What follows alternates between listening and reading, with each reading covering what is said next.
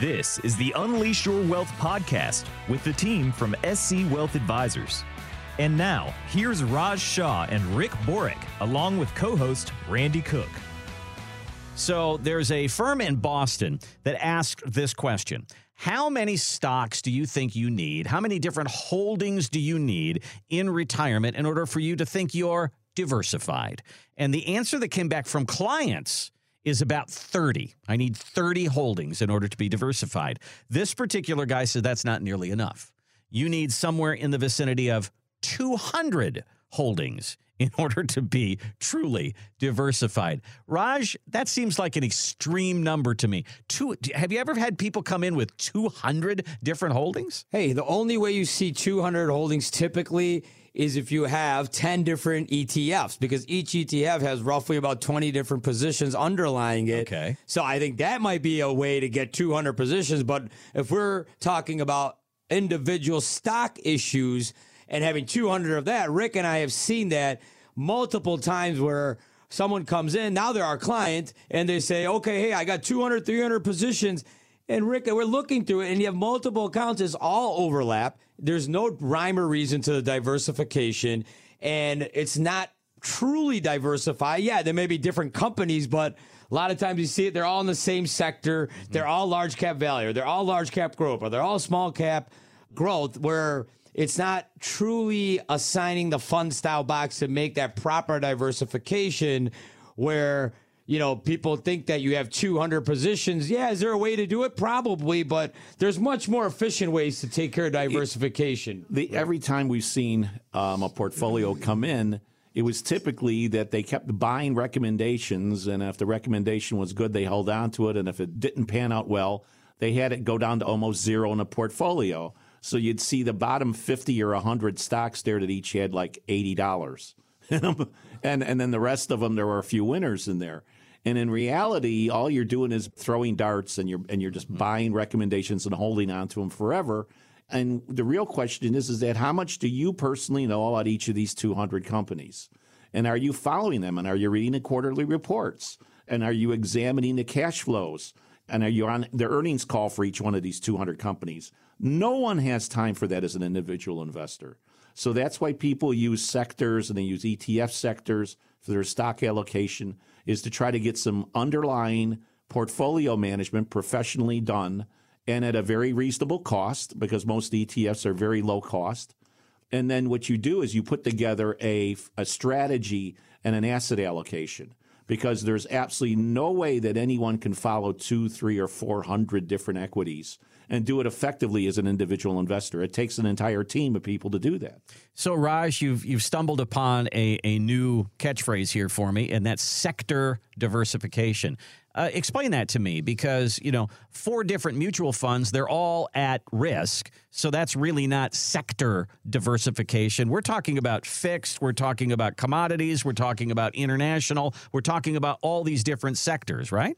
Yeah, I mean, a best way to uh, describe it is that if you look to XLK is a technology ETF. You get the XLP. XLU is for uh, utilities. Then you have a consumer staples one. And so each one of those ETFs has the underlying securities that fall within that particular category. So, for example, the XLK are mostly technology, right? It's all the Facebook, Apple, Netflix, Google, Amazon, Netflix, Tesla.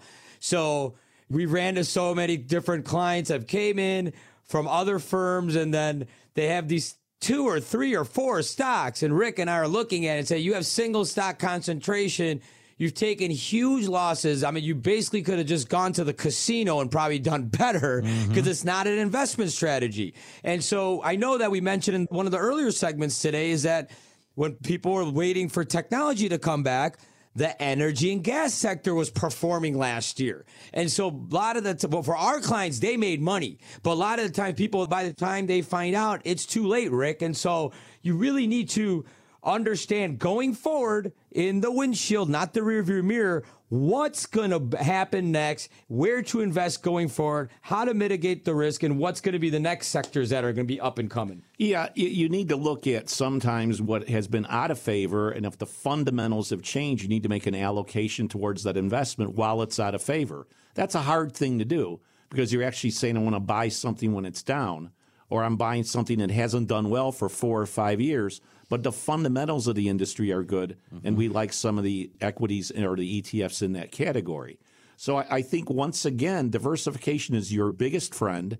If you, you're properly diversified, then you didn't get destroyed by 33% in the NASDAQ because you had some offsetting positions, as Raj mentioned, in oil and gas and other areas that help to offset so that your total portfolio, maybe it was down 8 or 9% last year, but it wasn't down 30 or 35.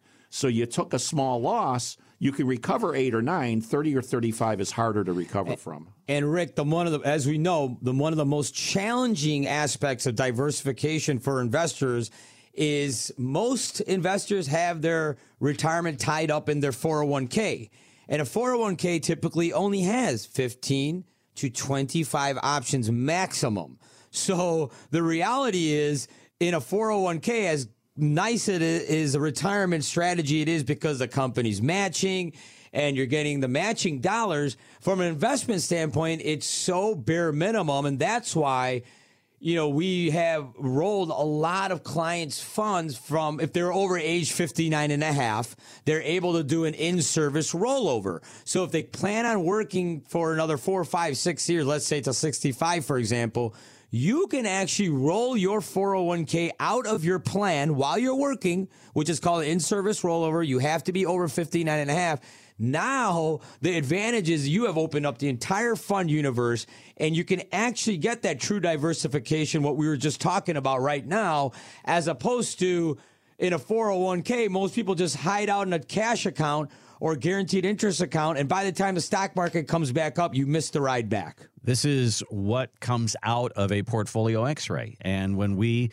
take a look, analyze what your holdings are, this is the kind of thing that we can find.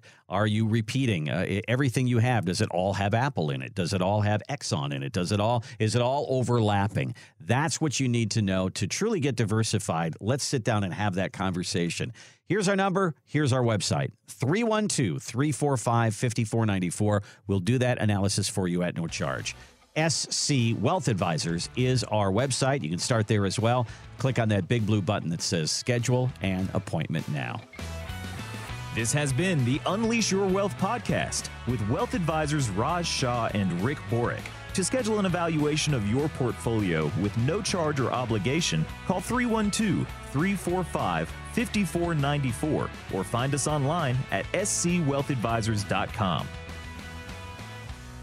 Raj Shah is an investment advisor representative of SC Wealth Advisors, a state registered investment advisor. Exposure to ideas and financial vehicles discussed should not be considered investment advice or recommendation to buy or sell any financial vehicle. Past performance is not a guarantee of future results. Investments can fluctuate and when redeemed may be worth more or less than when originally invested. Investment financial professionals are not licensed in all 50 states. To find out if Raj Shah is licensed in your state, please call 800 211 1962. SC Wealth Advisors is not affiliated with nor endorsed by the Social Security Administration or any other government agency and does not provide legal or tax advice. Annuity guarantees rely solely on the financial strength and claims paying ability of the issuing insurance company. By contacting us, you may be provided with information about insurance and annuity products offered through Raj Shah, NPN Insurance License Number 5336193.